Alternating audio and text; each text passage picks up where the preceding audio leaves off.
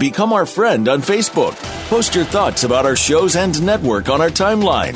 Visit facebook.com forward slash World Talk Radio.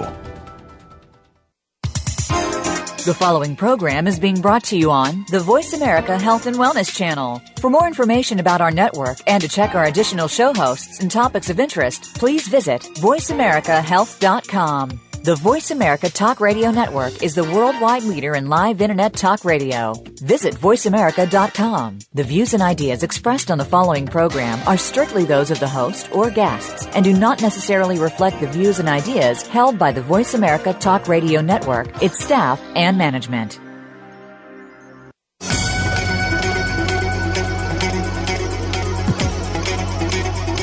Welcome to Neuro Matters, the brink of Alzheimer's with Dr. Sam Brinkman. Our program brings together individuals who struggle with Alzheimer's disease or other disorders and noted professionals who can provide answers and timely information related to these disorders. Now, here is your host, Dr. Sam Brinkman. Good afternoon, ladies and gentlemen, and welcome to Neuromatters, the brink of Alzheimer's. I am your host, Dr. Sam Brinkman, and I welcome you to our program on Alzheimer's disease and the dementias. I mentioned last week that it is estimated that $203 billion per year is spent for diagnosis and management of Alzheimer's disease and other dementias. And I also mentioned last week that this number is expected to explode to an estimated $1.2 trillion per year by the year 2030.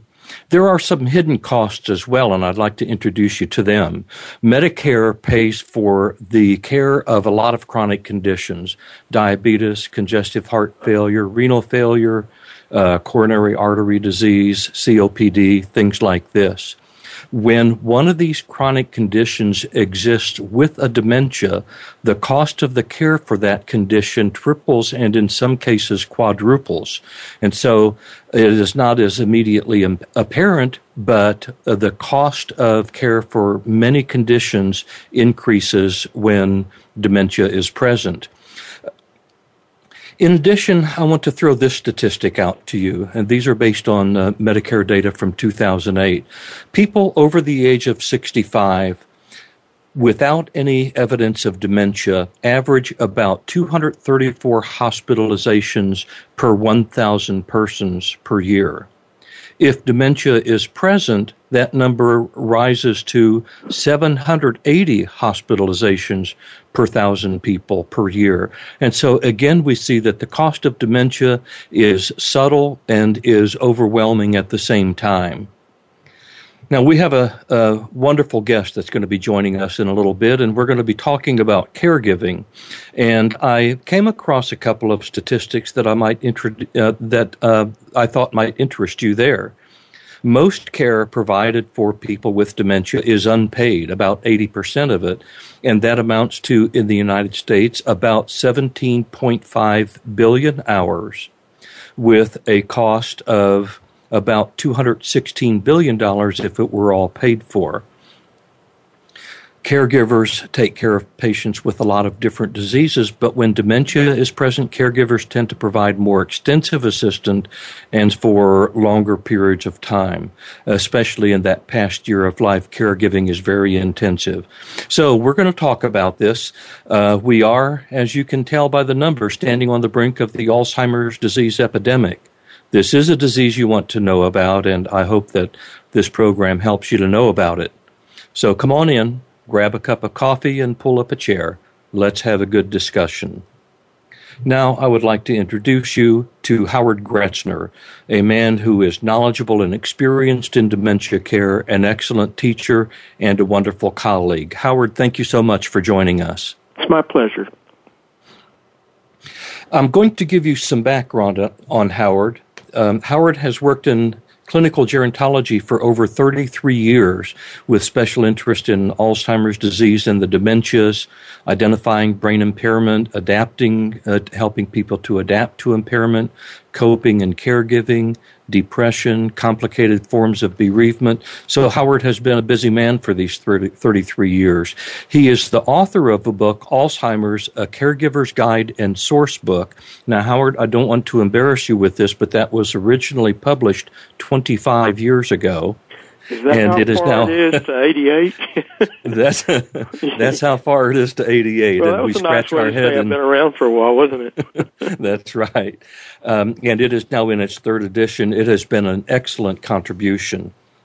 Howard is uh, on the uh, Institute of Gerontological Studies Advisory Committee at Baylor University, where he is involved with research uh, he has also participated in the development of the state of Texas Alzheimer Plan, serving on the Managing the Person with the Disease Committee. And finally, Howard has presented throughout the United States, and he has presented in so many different venues. And um, he has as well uh, organize support groups for direct care staff of nursing homes that provide the care and support and education to the residents and their families. So, Howard, thank you so much for bringing this experience and this knowledge to our discussion. Again, it's my pleasure. Howard, what is clinical gerontology? It uh, kind of came out of the whole idea of gerontology studies anyway, and clinical means that I'm looking more at working with people who have medical issues and especially the psychological and social adaptation to that. Also, it tied in real well to a lot of my earlier work, which was in geriatric mental health. And in, back in that day, of course, we saw a lot of dementias uh, presented to the mental health system and to psych hospitals even when there was a lot of uh, delusions, um, agitation, and aggressive behavior. So that's kind of a way of me capturing with uh, my educational background the focus that, that I enjoyed working with. Tell me about what you do professionally now. Right now, a big part of my work is counseling with family uh, members who are in the role of caregiving but also more with people with early stage dementia or sometimes working with families where the con- condition's a little further along, but they're still trying to learn how to relate to that loved one. And, uh, that's been a very valuable resource to people because there's a whole lot that we have to learn to understand differently. You know, when people talk about uh, becoming a caregiver, a part of that is learning to know and understand and even respond differently to a person who might be a parent or a spouse that you've known very differently. So we're not just so, learning new stuff, we have to undo some parts of the old parts that we understand about loved ones and try to figure in what difference dementia is making or what difference we're making to the dementias that's developing.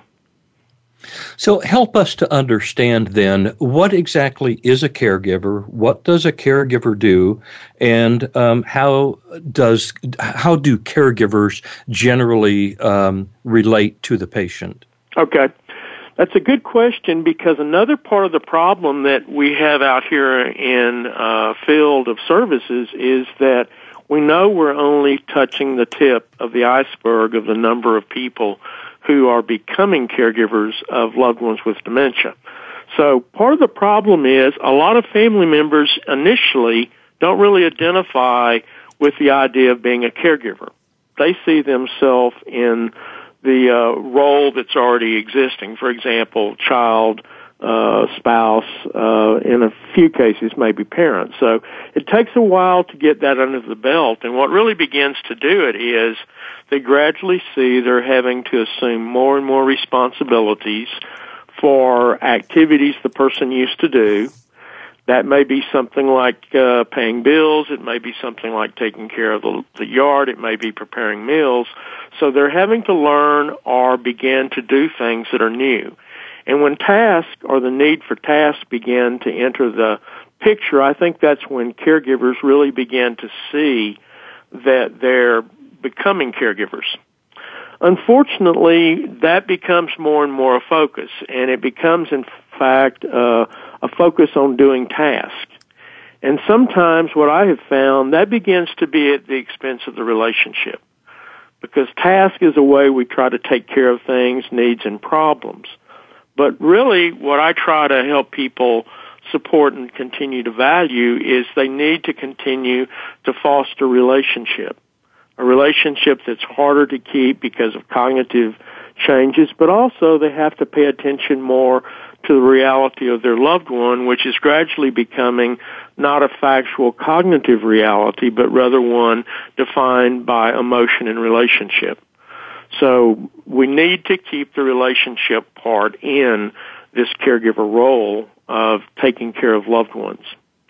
The it sounds. Oh, I'm sorry, Howard. Go ahead. Okay. Well, and of course, the other problem I like to to use to remind people there's a real neat scale called a caregiver vigilance scale that I think real, real dramatically illustrates this transition from being uh, in a family role with the person to actually becoming a caregiver taking care of a lot of activities.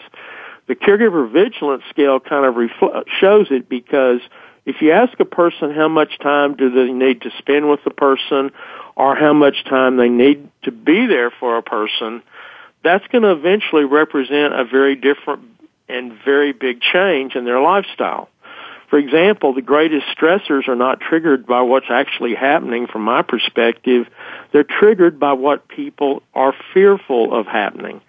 And hence, caregivers begin to put their whole mind and keep their mind busy, even worrying about what could happen and not only what is happening. And I think that's the more dramatic but the more troubling um, outcome of caregivers becoming so involved in taking care and trying to help their loved ones continue to manage what part of life they can. So it sounds to me like what you're saying is a person does not overnight become a caregiver, such as would be the case in trauma cases, stroke, or something like that, That's but right. gradually merges into a caregiving role and somewhere along the way says, wow, I have become a caregiver. Right, and by then a lot of them, yeah, and, and that I think shows just how awkward and difficult it can be because they're also trying to keep the person where they used to be in functioning and activities, but they gradually begin to be aware they're also possibly losing that person. And then once they get really involved in all the things that they need to do, they haven't really they haven't really planned for that. And then yet their whole life begins to be gradually dominated by it. In research, there are uh, two characterizations of that, and you tell me which one you'd prefer. One is role captivity, is another way of describing caregiving and dementia care. The other one is role gulf engulfment. But I think those really point to just what begins to happen, especially with the absence of so many needed resources. I think it will be helpful for us to discuss those two models or or theoretical frameworks for understanding caregiving after we take a break in uh, just a minute or so here. Um, and uh, I really like what you've said about the caregiver vigilance scale. It's hard to wrap our brains around what a caregiver does. Yeah. It's hard to evaluate it in some objective manner, and it's uh, it's very difficult then to communicate that from one person to another. Well, Howard, we're going to take a three minute break, and when we come back, let's talk about role captivity and role engulfment.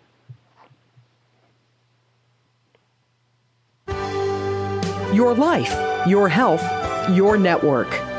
You're listening to Voice America Health and Wellness. Where did I put my keys? What was I supposed to pick up at the grocery store? Why did I forget that appointment?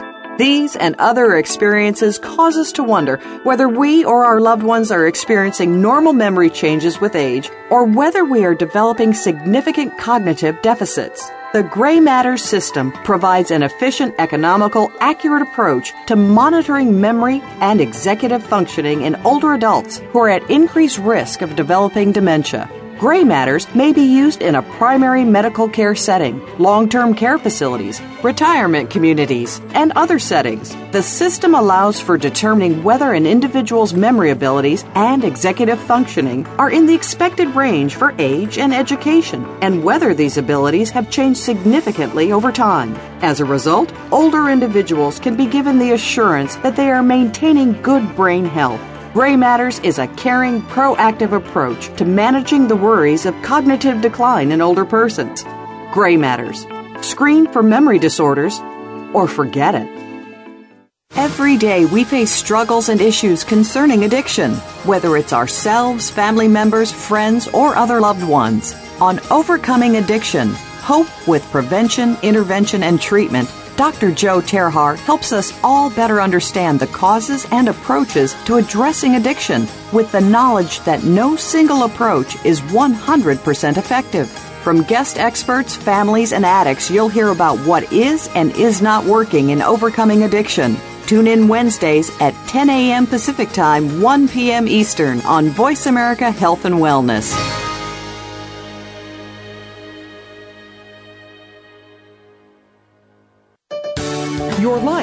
Your health, your network. You're listening to Voice America Health and Wellness.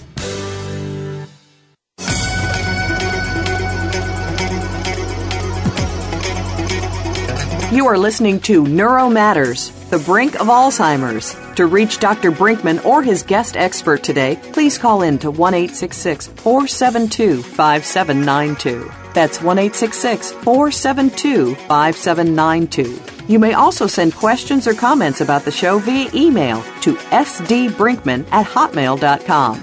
Now, back to Neuro Matters. Welcome back, ladies and gentlemen. Thank you for staying with us. We are talking with Howard Gruetzner, the author of the book Alzheimer's, A Caregiver's Guide and Source Book. Howard, you were talking about the caregiver vigilance scale. Right. Um, let me just kind of read something from that because I think it captures, despite you know caregivers or family members becoming caregivers, hearing a great deal about what it's going to be like or trying to figure that out. I think they're all still caught off guard by just how much that begins to engage them. But because they're so engaged in mind, body, and emotion, it also takes them away from a lot of things. So here's one example. Some people feel caregiving is a time consuming job.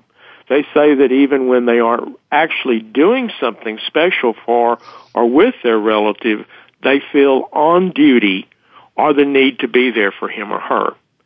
So how many hours a day would a person they care for, would you feel like you need to be there or on duty to care for your family member? That's a very different question for how much time do you spend doing things for them or with them. And very often, you know, the answer to that, 12 hours, 18 hours, some even put down 24 hours. So their mind, their emotions, everything about their life begins to be focused on the needs of that person developing symptoms of dementias. And it's not something that they intended because of the awkwardness or the insecurity of knowing how that person is going to do. We begin to fill in blanks even if the blanks are not there. And so gradually the lifestyle that preceded the dementia, you know, that lifestyle is threatened and many people give that up in the interest of having more time to potentially be able to take care of loved ones. That sounds like a reasonable thing to do, but we've then got to ask the question, well, years later when all of this is over, is that going to hurt the caregiver's reentry into life?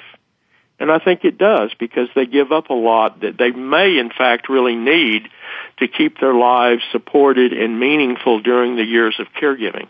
It's Excellent also an issue. issue. Yeah, and it's also an issue that points to the underlying grief process that's been going on because how one of the things that we've got to do to resolve grief is reconnect with a, a sense of community again. But if you give up and lose that whole sense of community, that's that's an even greater uh, creates greater difficulties for family members to return to life uh, if they've given it up because caregiving can last a long time. What do you mean by sense of community, Howard? Sense of community, that's the roles and activities. It may even for some be a partial job or other activities. Uh, it's also relationships, friendships, things that you used to do and do them with you know, family members often will start giving up some of those, let's say church even, because they don't feel comfortable getting the person to church or staying in church, or it's just too much of a hassle. Uh, so that is one example. Another is it's less and less comfortable to do things they used to do together, which is just a, a partial picture of what leads to the social isolation that many caregivers experience, staying with the person so, in the home so when you talk about caregiving, then in part you talk about new things that a person is going to be taking responsibility for, but you also talk about someone being taken out of the life that they had already developed. Yeah, and so we need to try to help them as reasonably as possible hold on to some parts of that life because think about it.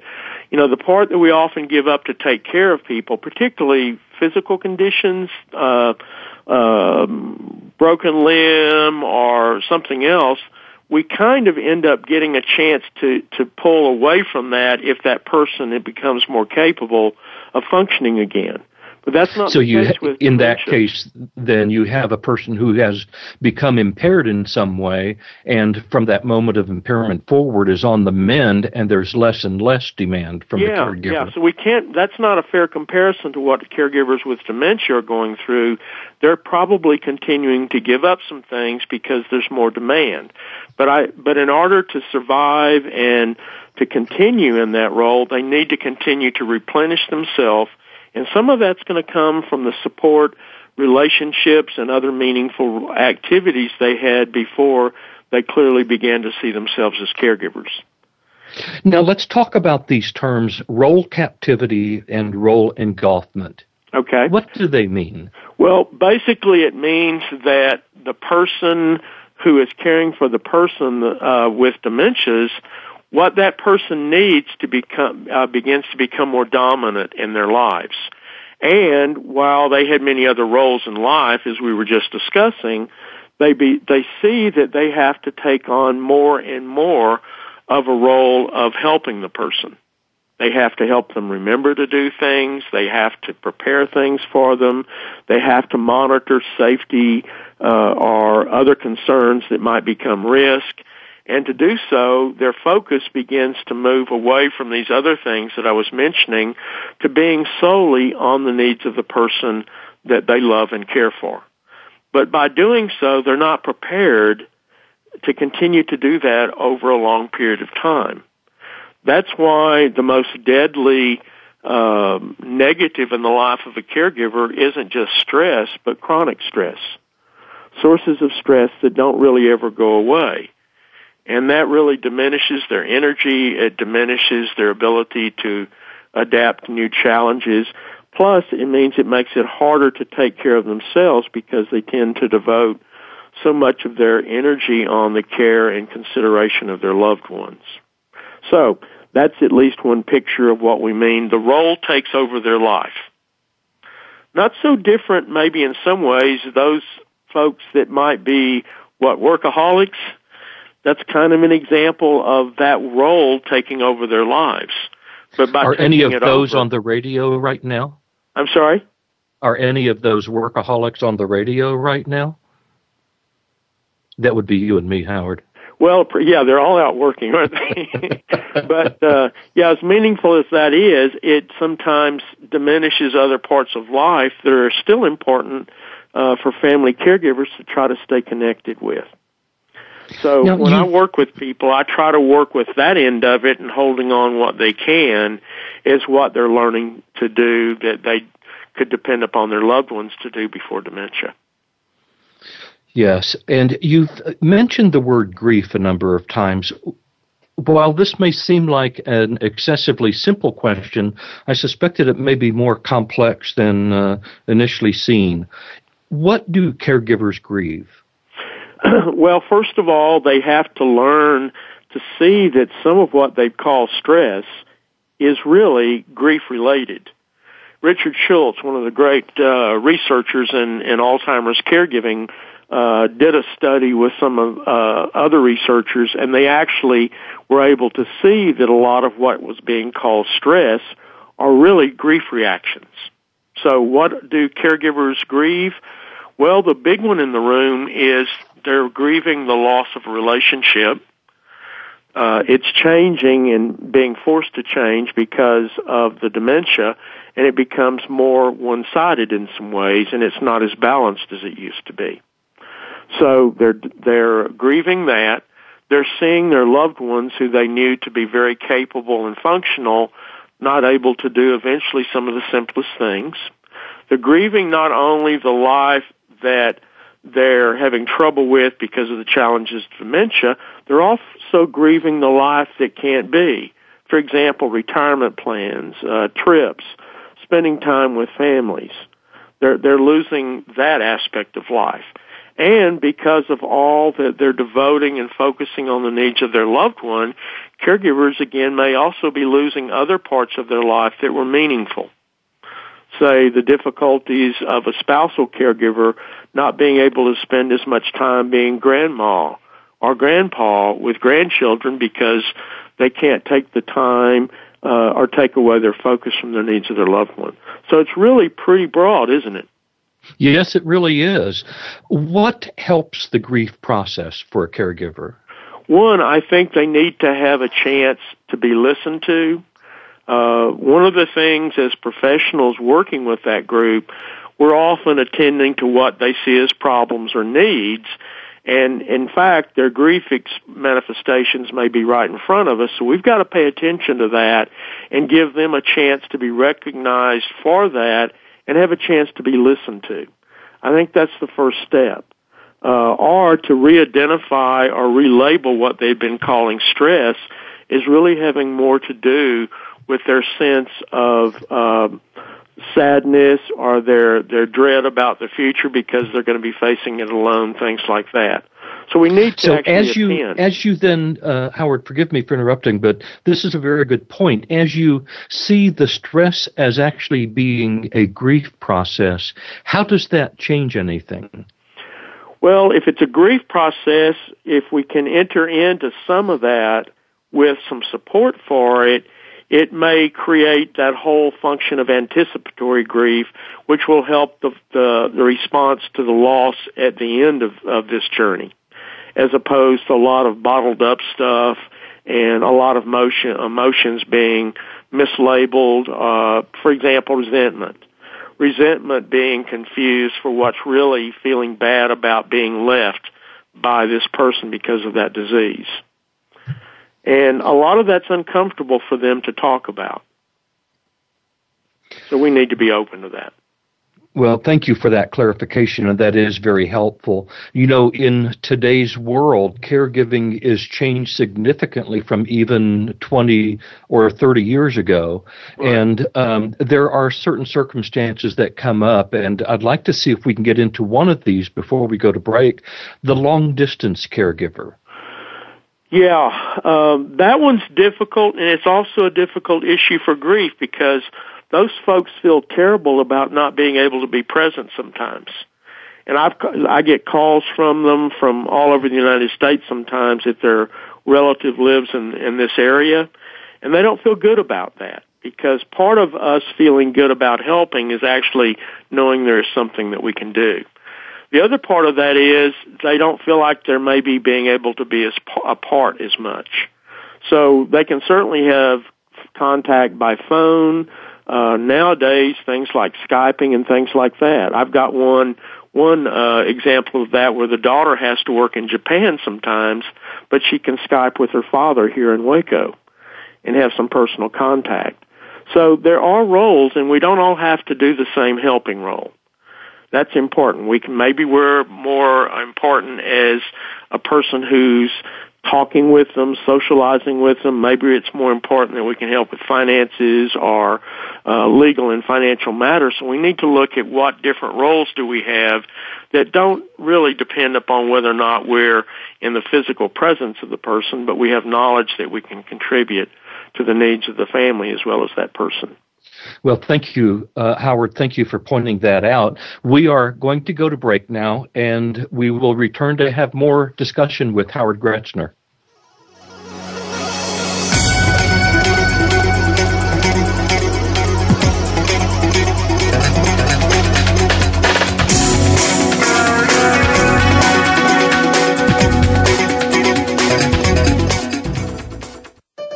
Opinions, options, answers. You're listening to Voice America Health and Wellness.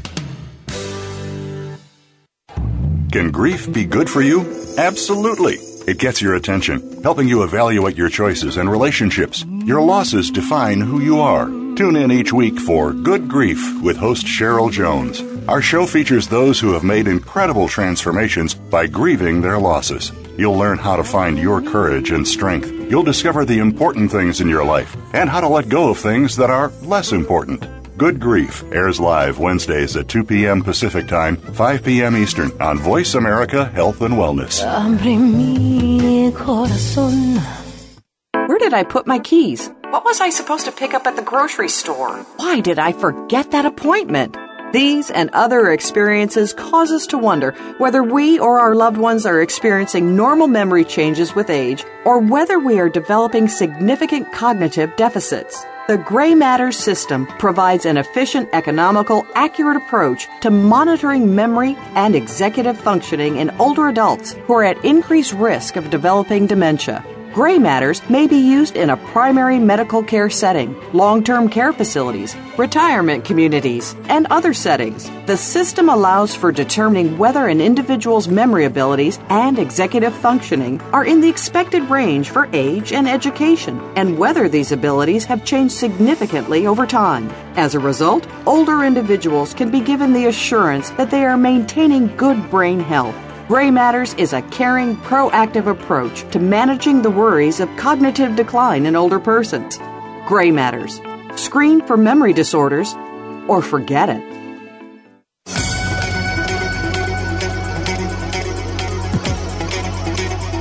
You are listening to Neuro Matters, the brink of Alzheimer's. To reach Dr. Brinkman or his guest expert today, please call in to 1 472 5792. That's 1 472 5792. You may also send questions or comments about the show via email to sdbrinkman at hotmail.com.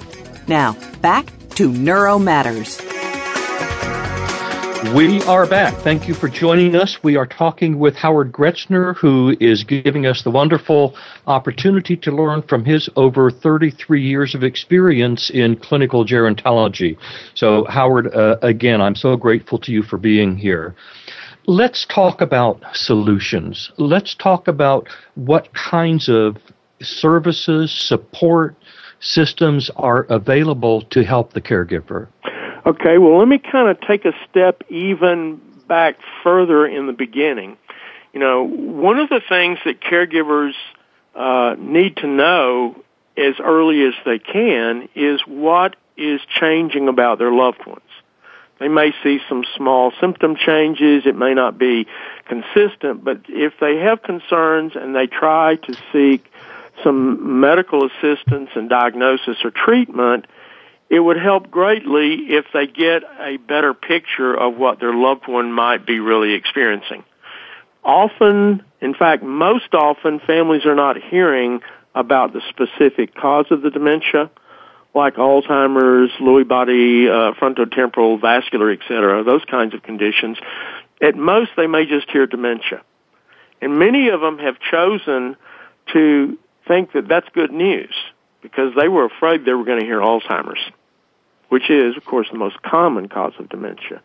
But I have heard that many times. Yeah, and it takes it takes them down a trail that moves away from support and help and delays their getting connected with these resources that could help them that we're talking about. So I think we really need to encourage and try to help them get more of a connection with their loved one's doctor, try to get releases done, and the sooner the better because if the person's too advanced, the doctor's going to think, well, they don't have capacity to, you know, consent to this release anyway, or something like that. But they need to try to develop a relationship with the physician early, or his or her staff, so that they can work together with their loved ones rather than get crosswise with them because everybody's on a different page.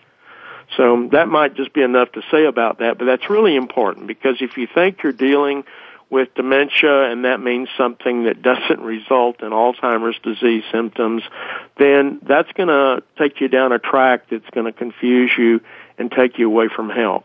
Because a lot you know, of part of the uh, part of the issue there as well may be that some caregivers are information seekers yeah. and some are information avoiders.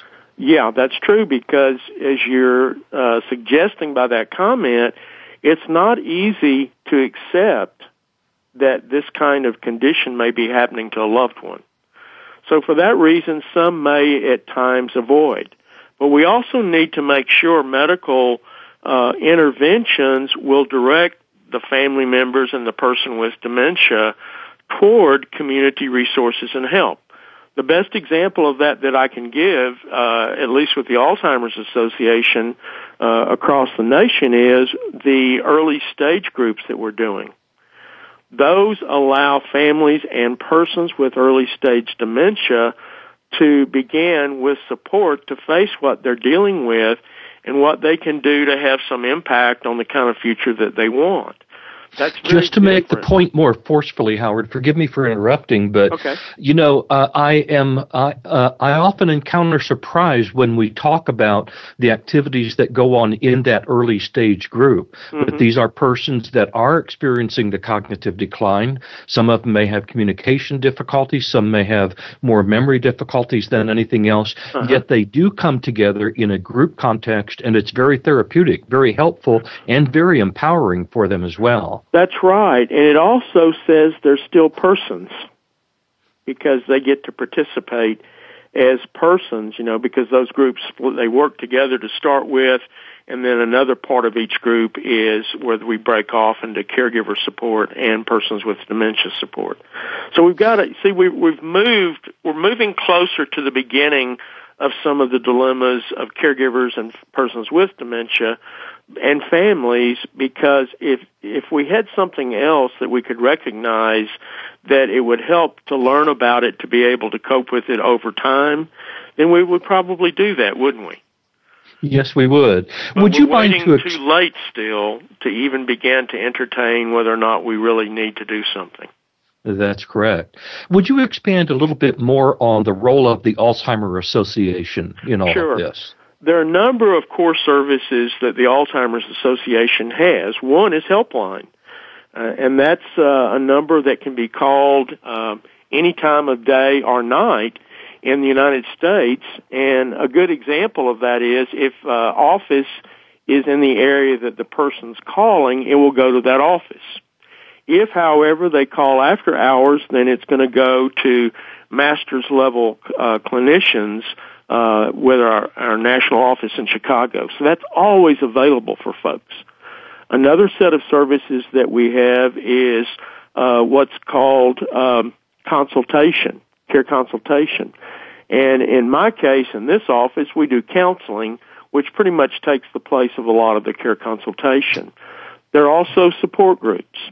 And those are for caregivers, and there are even some that can be done by phone for those folks that can get out. So there are lots of ways that family members and even persons with dementia can connect up in some of what I've said there. There's a program called MedAlert Safe Return, uh, so that people can get registered with the National Association and family members at least have some backup if they happen to uh, walk away, get lost, and wander.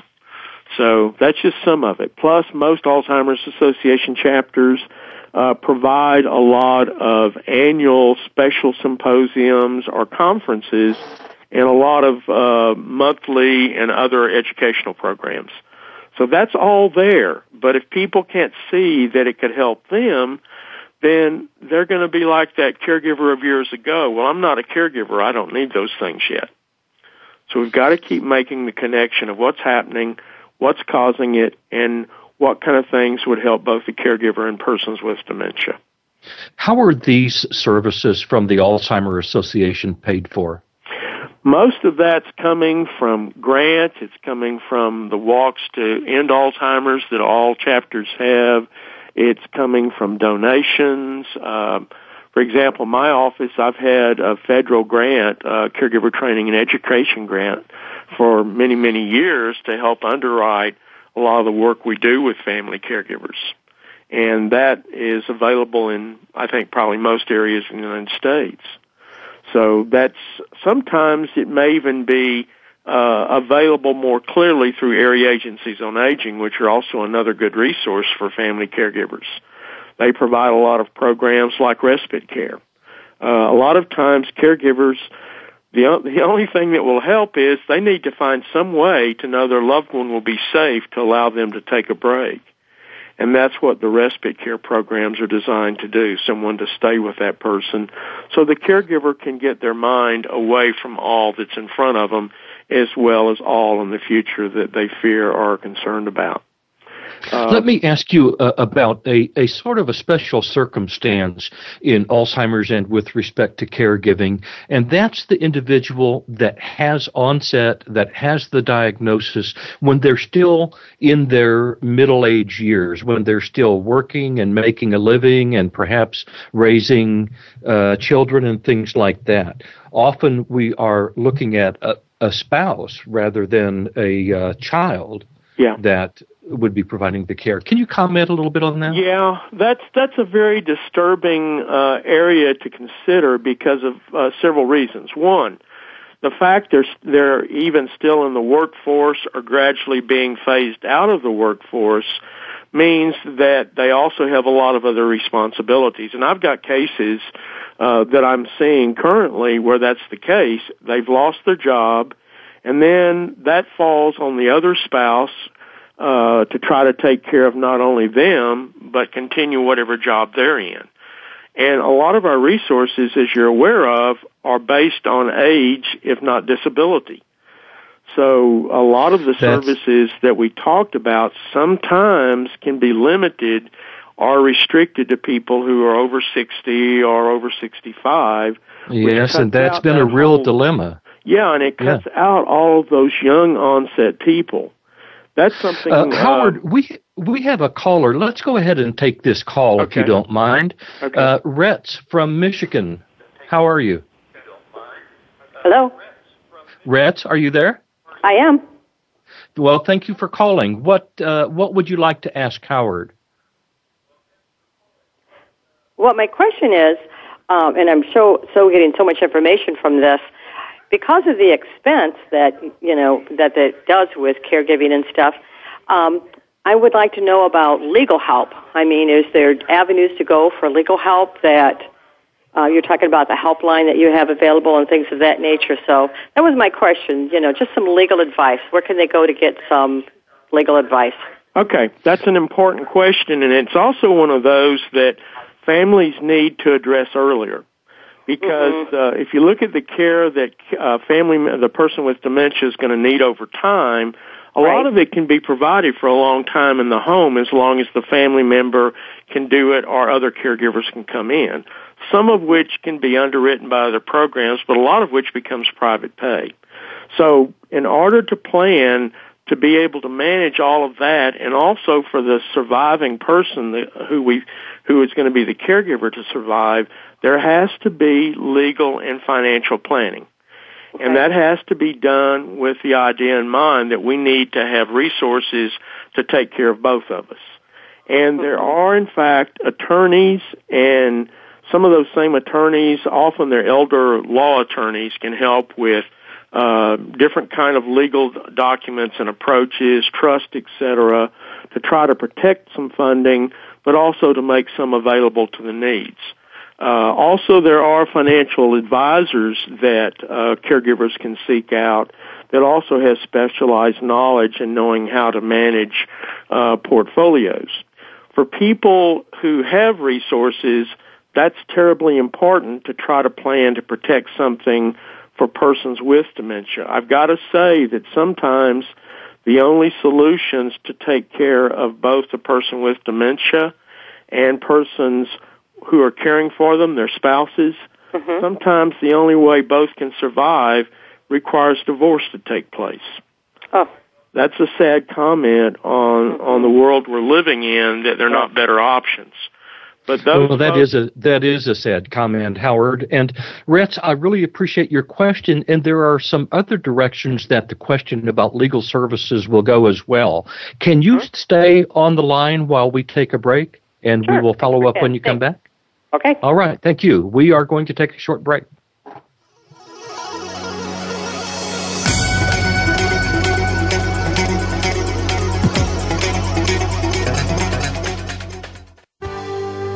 Your life, your health, your network. You're listening to Voice America Health and Wellness. Where did I put my keys? What was I supposed to pick up at the grocery store? Why did I forget that appointment? These and other experiences cause us to wonder whether we or our loved ones are experiencing normal memory changes with age or whether we are developing significant cognitive deficits. The Gray Matter system provides an efficient, economical, accurate approach to monitoring memory and executive functioning in older adults who are at increased risk of developing dementia. Gray matters may be used in a primary medical care setting, long term care facilities, retirement communities, and other settings. The system allows for determining whether an individual's memory abilities and executive functioning are in the expected range for age and education, and whether these abilities have changed significantly over time. As a result, older individuals can be given the assurance that they are maintaining good brain health Gray Matters is a caring, proactive approach to managing the worries of cognitive decline in older persons. Gray Matters. Screen for memory disorders or forget it. Caring for someone with autism can be full of challenges and triumphs. Wherever you are on your autism journey, we all benefit from good information and guidance. Join host Rob Haupt every week for a friendly show that will leave you inspired and informed.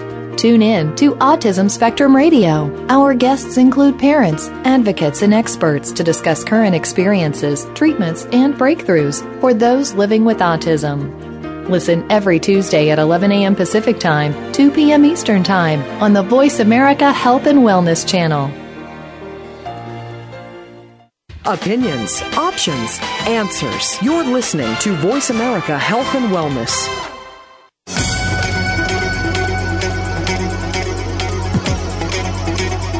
You are listening to Neuro Matters, the brink of Alzheimer's. To reach Dr. Brinkman or his guest expert today, please call in to 1 472 5792. That's 1 472 5792. You may also send questions or comments about the show via email to sdbrinkman at hotmail.com.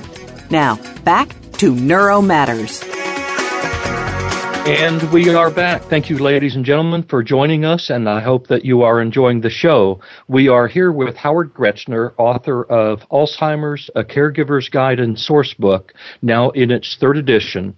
And uh, at the uh, uh, end of the discussion prior to the break, Retz from Michigan called and had asked about some of the legal issues. Retz, are you back on the line with us now? I am. Thank you. Great. I appreciate you staying with us through the break. You know, when we consider some other aspects of the legal issues, it, it becomes um, uh, much more confusing and um, and sad in many ways. That has to do with things like guardianship when someone is not right. taking care of him or herself. It has to do with executing powers of attorney and determining who in the family should uh, uh, be given the power of attorney to manage different things. It also involves things like advance directives and things like that. It has been my hope uh, somewhere in the next uh, six to eight weeks to have a program program just addressing estate and legal issues. So I hope that we will be able to address those questions in more detail at that point. That would be great. I would appreciate it. Thank you. You are welcome. And Howard, I uh, would like to come back to you now and ask you to discuss a situation that is more common, I think, than we realize. Uh, I have had the the very um, unfortunate um, experience and responsibility to talk with a gentleman whose wife died uh, from Alzheimer's disease who has remarried and now his new wife is diagnosed with Alzheimer's disease. Mm-hmm. Um, they have not been married decades, they've been married a few years. Talk about blended family issues. Okay. Well, what you're describing, I have cases like that as well. And I, I want to make a comment, a sort of background to all of that. Many, many years ago, we heard that families of elderly didn't take care of them that was that was a myth. and yet, you know, when we're faced with the issues, uh, the conflicts, the challenges of blended families, you know, we also see how they struggle to try to work together, but so how sometimes that's very difficult. So I think what we've got to look at, you know, can blended families work together? And again, everybody doesn't have to do the same thing. Sometimes, uh, what I have found is that sometimes some of the family members of one spouse or the other do want to be involved. Some may not. I think we've got to accept that at least uh, in the beginning and see what the ones that can help will do. Uh, we don't want to create more negative feelings because some of it's about uh, what some folks tend to deserve or what role they think to, they want to play. And also, if they're blended, it may also mean people live all over the United States, so they're not really uh, geographically close. But, you know, we're going to certainly be focusing on what that spousal caregiver first needs, if there is a spousal caregiver. Uh, and, and, of course, that would certainly encourage older couples who do, uh, older individuals who do remarry to articulate those things through for each other and for the family. That's right. At the time of the marriage. Yeah, and because the more out in the open and what f- folks uh, hope for, or expect, or want, the more f- children and such have that, that gives some guidance around questions that are hard to get answers around. But also, if there are children involved, and perhaps not, because you also have the other part where both spouses are impaired, one physically and one with cognitive disturbances, that's not uncommon either. And they actually function together sometimes for a while with one taking over what the other can't do. But children need to know what roles are needed or what they can do and then those, uh, if we're talking about spouses that are trying to help, uh, we need to know what they need and what the children can provide. So sometimes in, in family, um, family counseling, you know, if you look at that kind of issue, sometimes we've got to finally agree to put, if there are conflicts involved, we have to agree to put the conflicts aside so that we can care uh, about and respond to the more urgent here and now kinds of needs. So Howard, I'd thing. like to ask you. Uh, I'd like to ask you just one more quick question okay. while we have you here, and that is, how do we help the person who has dementia grieve the loss of a spouse? Well, actually, um, Dr. James Eller and one of his students at Baylor, we've done research on that, and we've actually published a paper on the response of people with dementia to the loss of loved ones that were very close to them. Here's what we found. Uh, unlike what many people would suspect, when somebody loses a spouse, the caregiver say, and the person with dementia remains, more often than not, especially if they're past early stage dementia, they're not going to experience that loss so much with the sadness everybody else expects. Rather, developmentally, they have regressed back to a 8 to 12 year old child who loses a parent. And the question isn't about the sadness of the loss. It moves toward the question of who's going to take care of me. Because they have bonded with that person not so much later in the disease as the spouse, but rather as the person who takes care of everything. So they're missing uh, that person, and that then exposes their security and needs to belong and feel connected. Howard, thank you, you so much for sharing your experiences with us on behalf of our listening audience. I, I'm very grateful to you, and I know that you have been very helpful to a lot of people who have been listening. We uh, are coming to the close of the program, and I hope that uh, it has been both enjoyable to you and informative to you. I want to talk just a little bit about Dr. Alzheimer as we close the program.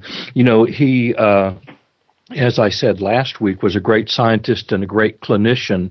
He was also a, a very large man who had the nickname Prügel-Mannsbild, which is German way of saying big old boy. He was a large fellow, and uh, they um, his students had many funny stories to tell about the difficulties that he had getting in and out of the uh, microscopic photographic equipment and things like that. But one story I thought I might tell that uh, you might find interesting. One day, Alzheimer sneaked out of his office and disguised himself as a toy vendor uh, on the street. He came into the office and told the students that he wanted to fight Dr. Alzheimer, and needless to say, the students became very upset because they did not recognize him. We have a great program lined up for next week. Have you ever wondered what it's like to experience the cognitive change, cognitive change of Alzheimer's disease? A woman named Libby Embry, Teacher of the Year, two years later at 59 years of age, was diagnosed with Alzheimer's disease, and she's going to join us for a discussion about what these experiences have been like. Thank you very much for being in our audience this evening any suggestions that you have for future programs, please email me, sdbrinkman at hotmail.com, and I will do my best to bring interesting, relevant, and uh, up to date information to you. Once again, thank you so much.